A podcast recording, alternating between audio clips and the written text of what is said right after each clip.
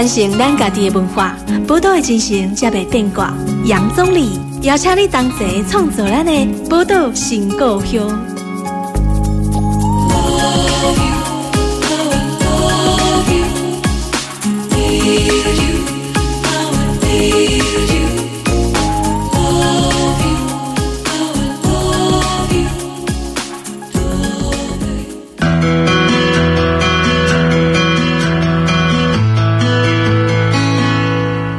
欢迎收听宝岛联播网 FM 九九点一大千电台，宝岛新故乡，我是总理。接下来宝岛新故乡为大家要带来的是这个百工职人的新故乡啦单元哈。这礼拜要来介绍下面看的工作，哎，非政府组织啊，是讲非营利组织，来听上边有听过吗？他们讲非政府组织 NGO 啦哈，最近常很热门的这个 NGO，常被媒体所带到这这三个哈啊，或者非营利 NPO 组织的工作者那像在我们所谓的非政府组织啊，或非营利组织这样工作的朋友哈，我想可能比较少听众朋友会去知道他们做什么，甚至听众朋友有时候也会误解，以为说，当然我们现在比较常听到像社工人员，那不过社工人员普遍来讲，社会上听到社会工作者或社工人员哈，呃，社工师等等，他们可能大家会偏向是在一些社会福利单位、弱势团体。做所谓的直接服务啦，可能直接服务到这些弱势的弱势的个案案主的身上，那这个可能比较狭窄的定义。可是如果广义来看，非政府组织或非营利组织的工作者，其实他们的面向又非常的广。其实今天要好来讨论，到底什么是非政府组织或非营利组织？那呃，我今天就特别邀请一位在 NGO 工作的哈，非政府组织工作的一位朋友哈，来到我们节目，来跟大家好好聊。我们欢迎快乐。Hello，各位听众朋友，大家好。快乐是我的绰号啦。对对，那因为今天快乐哈，他其实是在国内的一个非政府组织工作哈。那我今天想要特别邀请哈，这个快乐可以跟我们听众朋友好好来聊一下说。到底这个 NGO 工作有什么样不为人知的秘辛呢？哦，这当然这个可能有不为人知，但是也有可能是可能大家普遍有一些是可能是刻板印象。那我们今天好好来聊一下。呃，快乐，你可不可以先跟我们听众朋友聊一聊，就是说 NGO 工作，哦，非政府组织的工作是你的第一份工作吗？欸，算是出社会的第一份工作吗？如果是以 NGO 的话，不算第一份。可是我的就是出社会后的工作，都比较像是在政府部门、公部门的这种、哦、公部门的、呃、对约聘人员，它其实也算非盈利，嗯、对非盈利的单位。对，我们在谈，可能就是各位听众朋友在谈不同的，我们想说公部门，就是会讲说第一部门，或第二部门，哦、部门或第三部门。哈，第一部门通常谈到的是所谓的公部门。第二部门谈论到的其实是商业企业部门，第三部门就谈到了所谓的非营利组织的这个工作，或者是非政府组织工作，哦，就是所谓第三部门。当然，快乐，你说你曾经有在公部门工作过，那可是从公部门转换，因为公部门毕竟要代表政府去服务社会大众。对，是。那呃，这个到了非营利组织、非政府组织，其实又是一样要服务社会大众。好像看起来都服务业啦，对。可是我觉得，呃，这其中比较不一样的是，因为在在公部门，它比较会伴随着，例如说，现在你的，例如说市长是谁，谁执政，你的老板会是他。可是在在 NGO 工作的话，我觉得比较会像是一群志同道合的人，你们因为这个组织的理念一起来到这里，然后都是认同这边这个组织的理念，然后来到这边一起为了这个理念工作。嗯，然后所以就是，我觉得一一般人对于 NGO 的刻板印象就是好像都赚不到钱，或者是说很辛苦之类的，这、嗯就是大家的通常听到的。会不会以为你是做自工没有钱的？对对，大家都以为这是志工，没错，就是每每次跟人家讲到说哦，我现在是 NGO，然后可能对方就会说哦，所以是当志工哦，义工。对，嗯、通常十个有九个都会这样讲。是，嗯，对，那。也必须说啦，就是呃，NGO 非营利组织工作比起企业，确实是我觉得确实是不会那种什么赚大钱是没有错，可是我觉得至少在这边工作都比较不会违背你的良心。因为我上一份工作跟现在这份工作是不同的 NGO 单位，嗯哼，对。那在这个过程里面，我有去企业体系打过工，嗯，可是我就是在光是在打工兼职的过程中，就会觉得说我好像没有办法进入那个体系耶，因为我自己会觉得说，好像我在企业工作的时候，感受到一直都是那种。企业很容易觉得说，我压榨你，我给你钱工作，我压榨你就是应该的，或者是说，反正你不做，都还有别人可以做。嗯、他对随时有被替换掉的感觉。对，就是他比较不会珍惜你这个人，是因为认同我的公司什么的，所以来到这里。嗯、是，对。可是我觉得在 NGO 就比较不是这样子，在 NGO，因为你光是你，当然今天一定是认同。这个组织的理念，你才会来到这边。那光是这一点，我觉得就已经是个很不一样的初衷了。嗯哼，不过对对对。所以谈到呃 NGO 工作，或者是说非营利组织的工作，其实谈到很重要的，你刚刚讲是一个理念性价值的问题。对，就是理念价值，它其实放在一个很算是优先的一个地位，因为我们要选择从事 NGO 工作，一定是。理念价值是先优先，然后再来发展你的 NGO 的专业部分的嘛。那这个理念价值放在优先，如果是这样，我还蛮好奇，想要进一步来探寻一下快乐，就是说你在准备要从事 NGO 工作的过程里面，是因为有什么样特定的社会议题或公共议题是你很关心的，所以你才从你会进一步想要。让这份工作成为你的专业。呃，应该是说，我觉得这个可以讲回当初就是我的社社会议题的启蒙者。是对，就是说，因为。那个时候是我还在大学的时候，我读静宜大学。是。然后那个时候，呃，我们在静宜热音社这个社团，我们的社团指导老师他是一个台中一个 live house 的老板，浮现 live house 的老板，他叫老诺。嗯。对。然后那个空间开在东海大学的那个商圈里面。是。然后那个时候刚好就是那个音乐展演空间的店面一楼有一个叫就是和平咖啡。他就是一个老板，他带着也是社会运动的理念来开的这个咖啡店，然后卖的就是公平贸易的咖啡，嗯、就是在咖啡的买卖过程中不会去剥削这个小农这样子。是，嗯，然后这个店长他叫阿达，他就是现在那个农村武装青年的那个主唱这样。然后是因为就是那个时候我刚好去这个空间的咖啡店兼这个展演空间打工，所以我算是大学才被阿达启蒙了我的这个部分。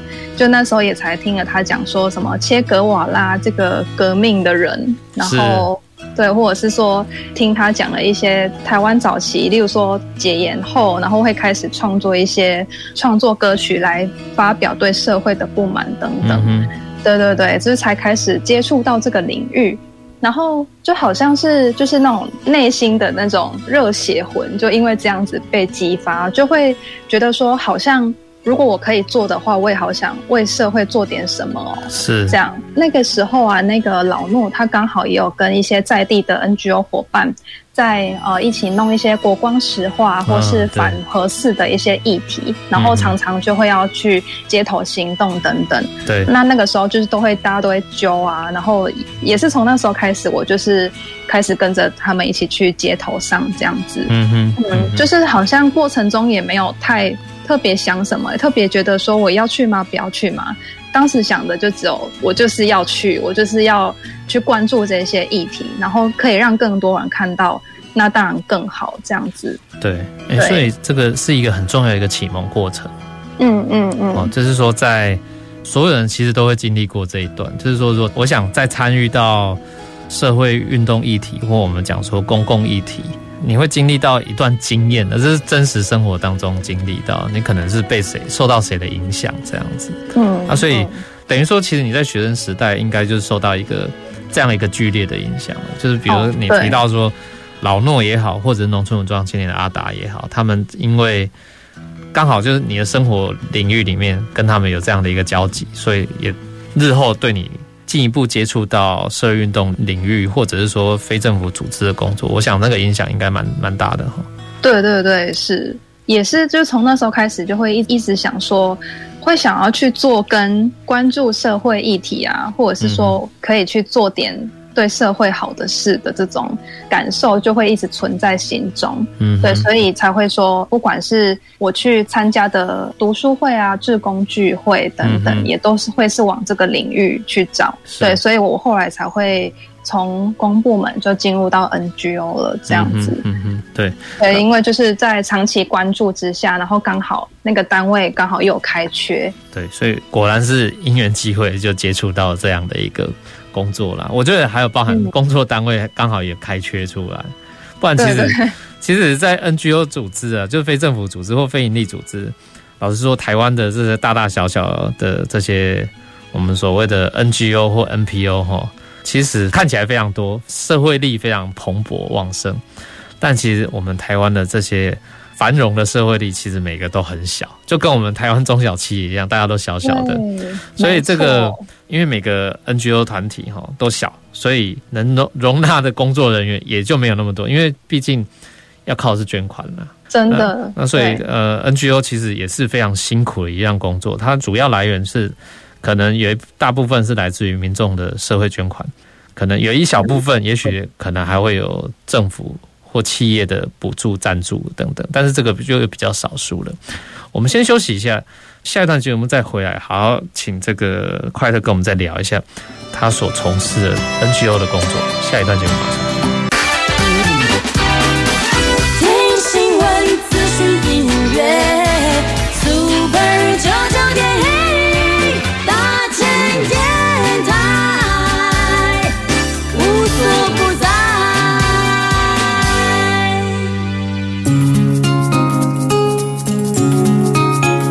传承咱家己的文化，宝岛的精神才袂变卦。杨总理邀请你同齐创作咱的宝岛新故乡。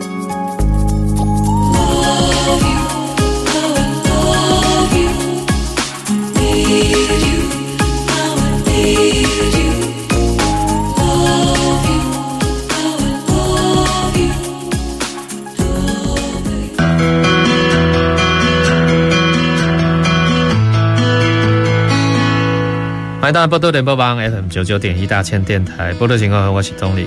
这礼拜宝岛新故乡有百工职人哈，为大家来介绍非政府组织的工作者哈。非政府组织英文缩写是叫做 NGO。NGO 组织工作者呢，他是一个专业的工作。很多人印象刻板印象是，哦，这个在非营利组织、非政府组织工作，应该都是很有、很热血、很热心的一群人哦，应该是志工啊，但其实不然。他们都是有领薪水的专业人士哦。为什么要专业人士？因为所有的关心的不同的社会公共议题，都需要靠专业去解决，即便是公共议题。我们今天为大家访问到就是这样的一个 NGO 工作者快乐来到我们节目。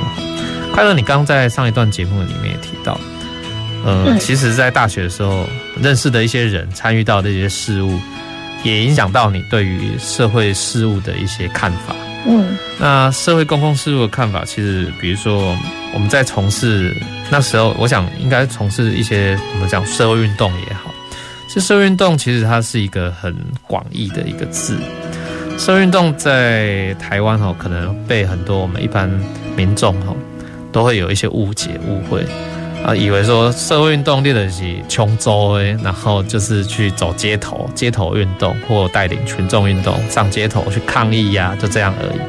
但我想其实不然啊，因为其实快乐你也提到说你在过去参与了很多不同的团体，当你还不是正式的工作人员的时候，你也参与这些团体，包含读书会，对，或一些志工的聚会，这个其实某种都在培养自己的一些养分，让自己对于。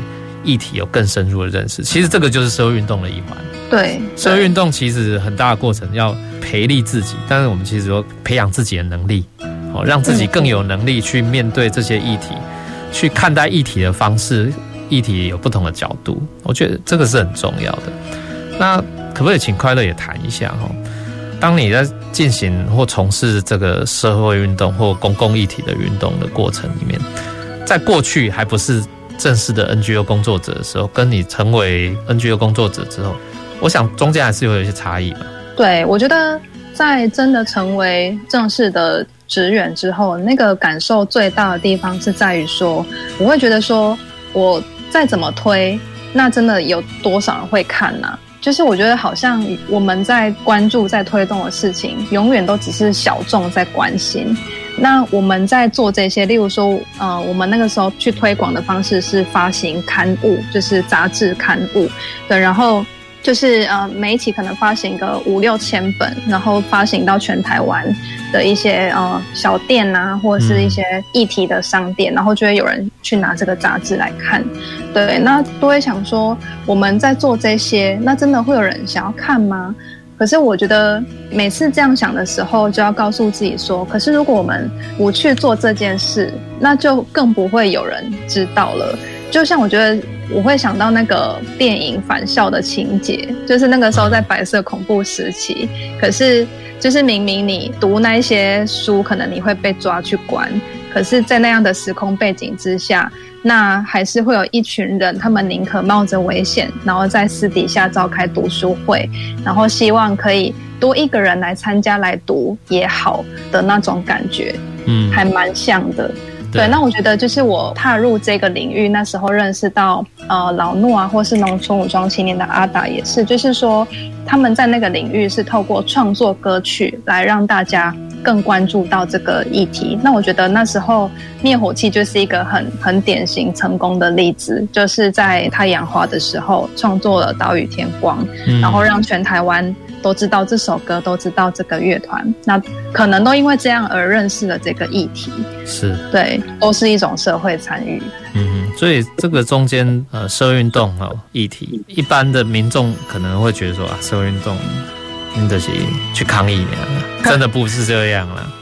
对，因为其实这个，连我的家人都以为是这样，哦，连你的家人，所以那你你的家人现在怎么看待你这份工作？他们支持你做这样的工作吗？因为他们现在可能就已经知道说你做这个不会危险，哦、对，所以他们是基于危险。对，因为我觉得可能像刚提到的，以前在可能白色恐怖时期的那种阴影太重了，所以大部分就连我的就是妈妈的这一辈，也都还是会觉得说，你去街头啊，你去关注，就算你关心政治，都是很危险的事情。嗯哼，他们就那个年代还是会觉得。嗯，汤差劲低，对，所以就是在那时候，我比较热衷参与街头运动的时候，大概也是二零一四左右，在太阳花之前就有那国光石花议题，二零一二开始吧，对对，然后从那个时候开始，家人就常会担心说，你你去站上街头，这个就是很危险，你为什么一定要去呢？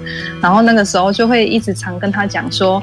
这个很安全呐、啊，放心等等。嗯，可是他当然还是不会这么的放心你啊。可是就是这样多年这样下来，我觉得直到今年年初的大选是是一个我蛮感动的契机。去年年初，二零二零的大选嘛。对对对，哦、对对对对，过了一年了哈。是，然后就是说，我觉得其实要改变家人。不是一件容易的事，嗯，可是我的妈妈却在这个过程中有了一点转变，是她自主的转变，我觉得很神奇。因为我觉得，就是有时候你专心去做一件事情，你为了这件事情很勇敢的时候，你的家人是会感受到的。嗯，就像例如说，其实我我妈妈她算是很喜欢吴敦义或是韩国语这种国民党领袖型的男生的这种民众。是对，然后那个时候的总统大选，就是我跟身边的朋友亡国感都很重，嗯，所以就是在选前，我们都很努力的在脸书啊、IG 一直在 po 说，就是希望能拉一票是一票这样子。那其实家人也都看在眼里，嗯嗯，那个时候我妈妈居然在选前几天，然后传讯息来跟我讲说。你要投谁？我跟着你投。然后我非常的惊讶，因为我觉得天哪，怎么可能？然后我妈妈她就说，其实认真对她来说，谁上她都没差，她是认真的觉得谁当都一样的那种人。可是她强烈感受到，对我来说，谁当是有差的。对，就是他很强烈感受到我很希望哪些人当选，嗯、或者是这些人当选真的会改变台湾之类的。嗯、对，所以他就说：“那你要投谁？我跟着你投，没关系。”嗯哼，这件事情真的让我非常的感动。哎、欸，所以是其实等于说，我们说年轻的一代去影响到上一代的的一些态度，算是这样吗？对算是，不然他们真的觉得说选一颗西瓜也没差。对啊，他没有办法去理解到说一个政策下来其实是会影响很大的那种感受。他因为妈妈的那个年代比较真的是比较着重在于说，反正你只要让我呃有钱赚，然后吃得饱就 OK 了，嗯，谁当都可以的那种感觉。嗯、对，所以才会这样说。我们政治人物哈，很多常只要讲什么。台湾什么赚钱什么、啊？发大财，对，发大财啊，或者是台湾安全，就人民就有钱，就用这种比较口号式的，大家就觉得说啊，这样是对的。但殊不知说口号其实背后需要花很多努力。可是如果你不努力的话，那个口号其实很容易就被民众一眼识破。嗯，我韩国语就是最好的例子啊，不然不会在去年六月的时候被罢免。对啊，所以。我想参与到社会公共议题，不免就会跟政治有一些关联，就是这个样子的。对，那不过你现在所从事的其实是比较跟环保方面议题有关的的工作嘛，嗯、对不对？对，是环保是环境。可是我觉得，不管是环保或者是政治，那其实都是我们生活周遭在发生的事情。嗯、对，因为就像例如说，我妈妈她会说。不要碰政治。可是我从我启蒙我的人啊，到现在，就是我们的同温层也都还是会一直在讲说，你真的要讲说政治跟你没关系吗？你不要碰政治吗？可是我们生活中凡事都是政治啊。嗯哼，对，就是我们常会讲一句，就是你不关心这些事情，那你有一天就是会被那样的人来统治你。嗯嗯，没错。对，当你不关心政治哈，你就是被糟糕的人来管理，来治理你这样子哈。我觉得像这样子，透过关心社会公共议题，然后进一步延伸到说，成为专业的 NGO 工作者，实际在从事 NGO 的专业工作里面，当你一脚踏进来，而且你现在的工作应该算是我刚刚讲说是环境议题有关的工作。环境议题其实是有一个门槛在那里，因为其实环保环境其实某种程度是要对于我常常也讲，好的研究会带来好的行动，所以也要对于环境也有所研究，要真正深入了解，你才是可以去跟更多人来说服，对不对？那像你在一开始踏进去这个环境议题的领域的 NGO 工作的时候，你有带着什么样的期待吗？没有哎、欸，因为我其实不管是之前的 NGO 工作，或是现在的 NGO 工作，我给我自己的期待吗，或者是说我为什么会来到这里的那种初衷，都是说，呃，因为这个组织的核心理念就是不能违背我自己内心的初衷。嗯哼，例如说，如果说今天它是一个打着关心社会的牌，可是它事实上在做一些。非法交易的事情，嗯，对，那其实我还是会很没有办法认同，嗯，嗯，那例如说我的选择，就是我觉得今天不管是政治啊，或是环境都一样，因为它真的就是你生活中息息相关的事情，嗯，对，我都会觉得说，不管是政治或是环境，你有做一定有差，不会是没差的。就是说，如果我可以今天可以因为分享理念，然后让多一点人来关心这个事情，一定都会。都会有所改变，对对，因为我就是我觉得以我身边的朋友来讲，我觉得也也很明显，因为我觉得，例如说在那个脸书上的一些朋友，很多人平常都是默默不表态的，可是当你在转贴一些事实的时候，嗯，他们有时候可能就会出现，或者是会发表跟你相同立场的一些言论。那我其实我觉得，光是愿意让他们。留言发表这件事情就很难得了，因为我觉得这个就代表我们不是在在传递一些假消息，想要制造恐慌跟仇恨，而是我们在传递一些谁真的为人民着想啊，那我们真的想要为了这个社会好，所以分享了这些东西。那多分享就会有多一点人看到，就可以就是慢慢的去影响一些人。对，那我觉得对我来说，只要我可以做到慢慢的去影响一些人的这个事情，不管是政治还是环境，我就会觉得我做这个是值得的。嗯嗯，呃，大概是这样的概念。对，所以其实这个感觉还是说我们在从事这样一个呃社会议题的工作的时候，背后其实我觉得有一个很可能你希望这个社会变得越来越好的那种使命感，会不会？会，对，因为毕竟我们现在大概活了三十左右，就是我们真的不希望我们的未来是，对，就是像钟玲玲刚刚讲的，被糟糕的人统治。嗯，就是我们也不确定我们会不会有下一代，可是我们也想要我我们自己的下半辈子是。是，例如说台湾会独立也好，我觉得这个都很好。如果我们可以在有生之年看到台湾独立了，那我们现在在做的一切就都不会白费啊。嗯嗯，就是我们可以活在一个让我们更有尊严的一个国家里面的，就活得更有尊严的国家。就是说，至少你走出去，人家不会觉得说误会你是哪里来的。对对对对对，至少我们。很有尊严的走出去，然后告诉这个世界说：“哎，我从哪里来？然后我们生活这块土地，我们所处在的生活的这个国家，对人民是人民可以生活的有尊严。这个尊严是来自于这个社会中彼此尊重彼此的人权。”对，没错。而且我觉得这个刚刚会提到说，有人会觉得谁当都没差。可是我觉得，例如说我们现在的执政者总统 小英大大，他就很努力的在国际间推广台湾呐，就是真的有把台湾这个名字推到国际上。对，对，那我觉得就是在国际来说，他们都已经慢慢认识我们这个，其实也已经算是国家了。我觉得已经是国家的概念了，嗯、不管他有没有在现在被证明，或是。嗯，或是独立，是对，就是我我们的执政者都已经在帮我们奠定我们在国际间的地位了。对，对，那这个时候你还要讲谁来当都没差吗？嗯、我是觉得是差蛮多的。对，所以真的还是有差啦，哈、嗯、啊。对，如果没有差的话，现在台湾不能帮助别人了。我们真的是台湾 can help 啦，哈、哦。我们现在休息一下，下一段节目马上回来。现在就。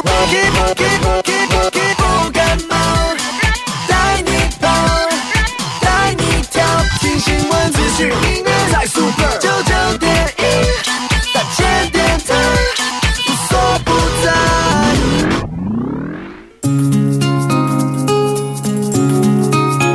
传承咱家己的文化，宝岛的精神才袂变卦。杨总理邀请你同齐创作咱的宝岛新故乡。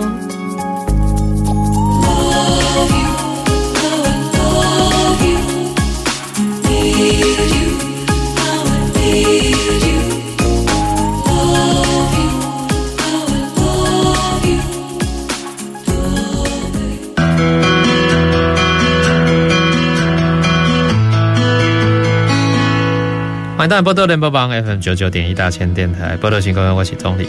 今日波多新故乡为大家被介绍的是 NGO 的非政府组织工作者快乐来到我们节目。今天特别邀请快乐哈，他是一个年轻而且非常优秀的这个 NGO 工作者呢。那在台湾的非政府组织工作，我想刚刚也提到很多他的一些，他对于台湾的一些想法，对于。社会议题的一些理念，我想这个理想性是非常高的。但我想这个阶段我们节目，我想要再来请教快乐，就是说，当我们在谈到我们那些很非常高的一个理想目标在那边，我们想要去实现它，那透过 NGO 组织的工作，台湾的 NGO 大大小小非常多，很多的不同的议题的这些非营利组织都在努力。为了想要让让这个社会更好，然后投入到他们所关心的这个核心的议题里面，但大大小小也就表示说，哎，有一些 NGO 团体相对发展的规模越来越庞大，有一些 NGO 组织它还是比较小，而尤其是台湾在做倡议一些议题，我们讲说倡议团体跟刚刚讲说有这个实际的社工在为这些弱势服务的社服团体机构又不太一样，嗯。普遍上来讲，快乐，你所从事的是属于比较倡议型的单位嘛？哦，是是是。那这个在倡议的过程，我想你之前也待过比较小的单位。那你可以跟听众朋友分享一下，就是说，在从事社运动或者是说 NGO 工作的过程里面，嗯，不管是大还是小，NGO 工作最常容易面临到什么样的问题？其实就是经济的问题，也是经济的问题。对，非常的现实。因为我觉得，就是刚刚前面讲的，都是其实我觉得。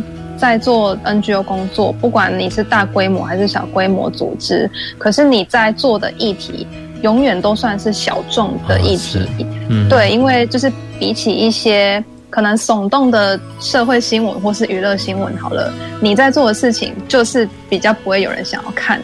嗯，对。可是你你在做的事情又对你的社会或国家来说发展很重要。对，嗯，大概就是这样。所以我觉得在运作上。我们一样是有需要有人在这边，这个组织才可以继续下去的一个地方。可是这样的一个地方，我们的收入来源不是靠卖商品，对？那我们要怎么样继续存活下去？嗯、这个就是我觉得还还蛮辛苦的。所以我觉得钱就是永远都是不管大规模还是小规模 NGO 的一个很难很难的地方。然后。我我自己也会觉得说，在 NGO 工作会让我更觉得一件事情的重要，就是术业真的有专攻，因为我们在诉说的理念或是关注的东西，已经很少人知道了。那我们要怎么样用白话口语化的方式去让人家听得懂这件事情？我觉得是我觉得工作到现在很有感触的一件事情。就像例如说，我们这个阶段讲的倡议。那倡议它就是呃诉说议题，跟民众说明我们的议题，我们在做的事。嗯，呃，光是倡议两个字，可能就要跟民众先解释一次，对，什么是倡议组织这样。对，那可能大型 NGO 它是它所谓大型，是因为它是国际型；那小型可能就是所谓它是在地的组织，它可能就是大型的规模，可能就是你的员工会是二十人以上。那小型就是可能五人以下这样子，就是说，甚至有时候是一人团体，对，一个人的还不少哦。嗯，对。但是就是说，比起就是国际型的 NGO，其实我觉得在地的小型 NGO 更是需要被大家关注，因为在呃人力不足，通常是不足的，人力不足的状况之下，你要去募到款。就更不容易，因为例如说，你今天要你要写计划好了，那你有几个人可以写计划？好，你可能一个人专攻写计划，那可是你其他的同事就还要去想其他的方式为我们这个组织做募款。对，那那能募到款是不是很有限？那你能募到款很有限，可是你你募进来的款又只能聘到有限的人力，对，这好像是一个。有点恶性循环，呃，无限的循环，无限回圈。对，然后可是我们支持这个。组织的人当然都是希望你，你可以就是稳定或长期的发展下去，因为你在做的事情是对我们的社会来说是很重要的。对，所以其实我真的会更觉得说，其实不管是大规模还是小规模组织啊，如果有在推广一些像 定期定额的捐款，其实我觉得大家如果说不介意的话，都是可以起身支持的。因为有时候我们自己个人可以做到的事情很少，可是我们可以透过组织单位的力量去帮我们做到对这个社会来说更多的事情。对，那其实这些定期定额捐款就是可以让这些组织这是长期发展下去的一个很重要的关键。嗯，嗯，就等于说他们可以至少确定他们这段期间内还可以有收入的来源。嗯，对，然后就可以让他们心里踏实的去做一些计划。对，所以其实这个呃组织的发展，组织要成长也很重要。就是说，非营利组织、非政府组织的这个团体里面，其实你刚刚讲提到术业有专攻，那要把这些专业的核心关怀的这些不同的社会议题，要化成一般民众可以去理解的语言，这是很重要的。那再把它转译成这些语言，一般民众可以理解的语言。大家还要够巴多，然后这个募款很重要。募款工作其实对于所有的这个 NGO 团体来讲的话，其实都是非常重要的工作，不管是大的或小的。嗯，嗯啊，也因为有呃来自于社会的募款，那才能维系组织的存活，维系组织的存活，才能更加的有力量去推广他们所要传达的这些主要的议题，让更多其他人在知道，才会成为良善良好的循环呐。就是说，对对对，一定还是要这样子。那大家不要讲说啊，我嘴巴支持，可是人家这个机构养不起员工的时候。那机构就倒掉了，那你嘴巴支持都没有用啊！老实讲就是这样，所以募款真的很重要啊，而且它又不像商品，就是一般的企业可以直接你买的，你用钱就是换一个商品回来，但是理念你要用透过捐款，这个支持理念其实是在买空气啊 NGO 工作就在卖空气啊，对啊，因为就在空气当中无形当中啊，我今天要。支持一个环保理念，这个东西我不是马上可以看得到的，它就在空气当中。但是你还是要去支持这样理念，投注到这个团体里面，你其实就是在投资你未来的环境，让台湾的环境更好，让世界的环境更好。其实是我觉得大概概念上是这样啦。对，我觉得就是钟理，你讲到很关键的一点就是。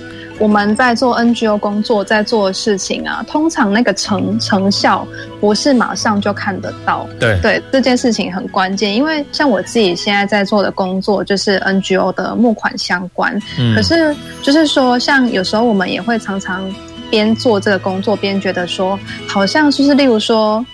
嗯、呃，有一些其他的单位，他会去跟你说，呃，全世界有很多小孩子很可怜，或者是说毛小孩很可怜，那这些小孩子或毛小孩也很需要你的帮助。通常这样子愿意从口袋捐款帮忙的人会非常非常多哦，就是像帮助小孩啊，或是猫猫狗狗这样子。那感觉起来好像是因为我帮了，我就可以。感受到这个小孩有被我救到，他可能可以写卡片给我之类的。对。可是理念型的事情，短期内好像看不到成效。嗯。对。然后可能有些人就会觉得说：“那我帮你干嘛？”可是我觉得这个可以拉回，就是刚刚讲的，呃，所谓台湾独立的这个议题。就像例如说。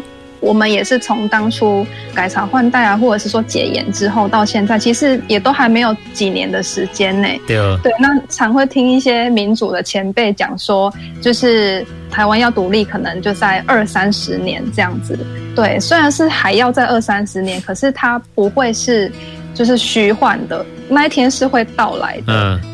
对对对，所以在那一天到来之前，我们现在在做的事情都还是很重要的啊。对，就是独立这件事情也不会马上看到成果。对，可是，可是它不会让你觉得我做这个某好。对，对，你会知道你还是需要去做的。对，就目标放在那边，嗯，可是这个目标你要花多少时间，就跑马拉松一样，你要跑你才能跑完啊！你不跑就是半途而废，就是什么都没有。对对，所以你还是想要办法把它跑，不管你跑得快还是跑得慢，你总是是要把它跑完嘛。对，然后我觉得这个在跑的过程中，其实也很像接力棒一样，我们很需要在跑的过程中有越来越多人的加入。是，因为就像例如说，我们现在民主社会，我们会有定期的投票、大选、大选日。对，可是我们都知道投票很重要，那所以我觉得在。倡导一个议题的过程中，有越来越多人可以加入你，认同你的理念，这件事情也很重要。那这个就是我们在做议题推广的事情里面，我们为什么一直需要透过白话的方式啊，或者是说一些。一些呃资讯的传递的方式，让更多人可以认同我们，就是因为我们在这条路上，真的就是希望有越来越多人可以关注到这样的小众议题。对，那越来越多人关注，其实小众就可以也慢慢变成大众。是，那我觉得这个从非主流变主流了。对对，那我觉得这个也很像是我们讲公民力量。是，对啊，我们为什么要投票？要投票就是高票的人，他才会胜出，他才可以当选呐、啊。嗯。那如果说是这么多人一起希望这个社会好，这个人才会当选。那其实这个就是所谓的公民力量。那大家想要一起让这个社会好，这个社会才会好。嗯，对啊，他不是只有一两个人在那边说说，他就会变好的。他真的就是需要大家的一起关心、一起参与。对，那我们才能往更好的那个方向去。对，就是要往好的未来，其实要需要集体。的力量，让大家都要愿意变好，那你才会好了。最后，我想再请教快乐一件事情，就是你在从事这个非政府组织的工作的时候，我想多多少少会面临一些瓶颈，或者是说你会不会觉得说有时候会有疲惫感？我觉得说，嗯，好像觉得自己做不了什么事。你们可以谈一下说，面对这种情况时啊，你怎么去做一些排解？这件事情会会蛮如同前面提到，就是说，我在觉得我好像目前为止都好像在做一些小众关注的事，那再怎么推，好像就只有这些人会知道而已。就是例如说这件事情，我再怎么推，一百个人里面一定也只会有二十个人想要看，不可能会有四十个人想要看的。嗯、对，那。我一直在做这样，真的可以让更多人去知道这些事吗？这个也是我到现在在做 NGO 工作还是会一直在想的事情。是。那像我就是之前前一份就是出杂志、出刊物，嗯，那现在的工作是说我们要在路上啊、街头，然后去寻找陌生的民众，然后请他关心我们的议题。对，那我觉得我的那种。就是每次心灰意冷，然后要获得能量的时候，就是我们民众的肯定。就像例如说之前出刊物，那如果有会有人给我回馈说，你们这一期的什么文章真的写得很好，因为它可以触动到我的一些什么的连结，然后会让我想要进而去做一些事情。那现在如果会有民众跟我讲说，因为你在讲的事情都是我的生活。息息相关的啊，这怎么会跟我没关系？你你在做的就是我的生活会遇到的事啊。对对，所以我我很愿意认同你，你在做的事情很重要。嗯。那我觉得我的正能量都是需要透过对方给我这样的回馈。对。那我觉得我每次只要得到这样的回馈，那我就会觉得我在做这件事情是很值得的。嗯嗯，对了，就可以鼓励我一直做下去，因为我真的会让我知道。我站在这里不是白费的，我是有价值的。嗯、是，我真的觉得说，NGO 工作者哈，他们的抗压性哦，绝对是比很多工作上来讲说，那抗压绝对还是非常高的啦。就是说，必须要有非常高度的抗压，尤其在面对社会不理解的过程里面，然后可能你面对的是小众议题，然后少数的议题里面。可能这个东西你必须要突破这些瓶颈，然后同时还要去面对自己，这是很不容易的。时间关系哦，我们今天节目要先在这边也告一段落哦。非常谢谢快乐哈，今天透过这段时间来跟我们听众朋友分享，真的非常多关于这个呃 NGO 组织工作的一些，不管是算心酸也好，或者是说呃他的一些理念想法，我想应该会让更多人可以去理解到。其实这个非政府组织它有不同的样貌，那在这里面的工作者，他们的一个专业程度，哈，也是需要让我们更多的社会大众来认识的。谢谢快乐，谢谢谢谢各位听众朋友。本节目由文化部影视及流行音乐产业局补助直播。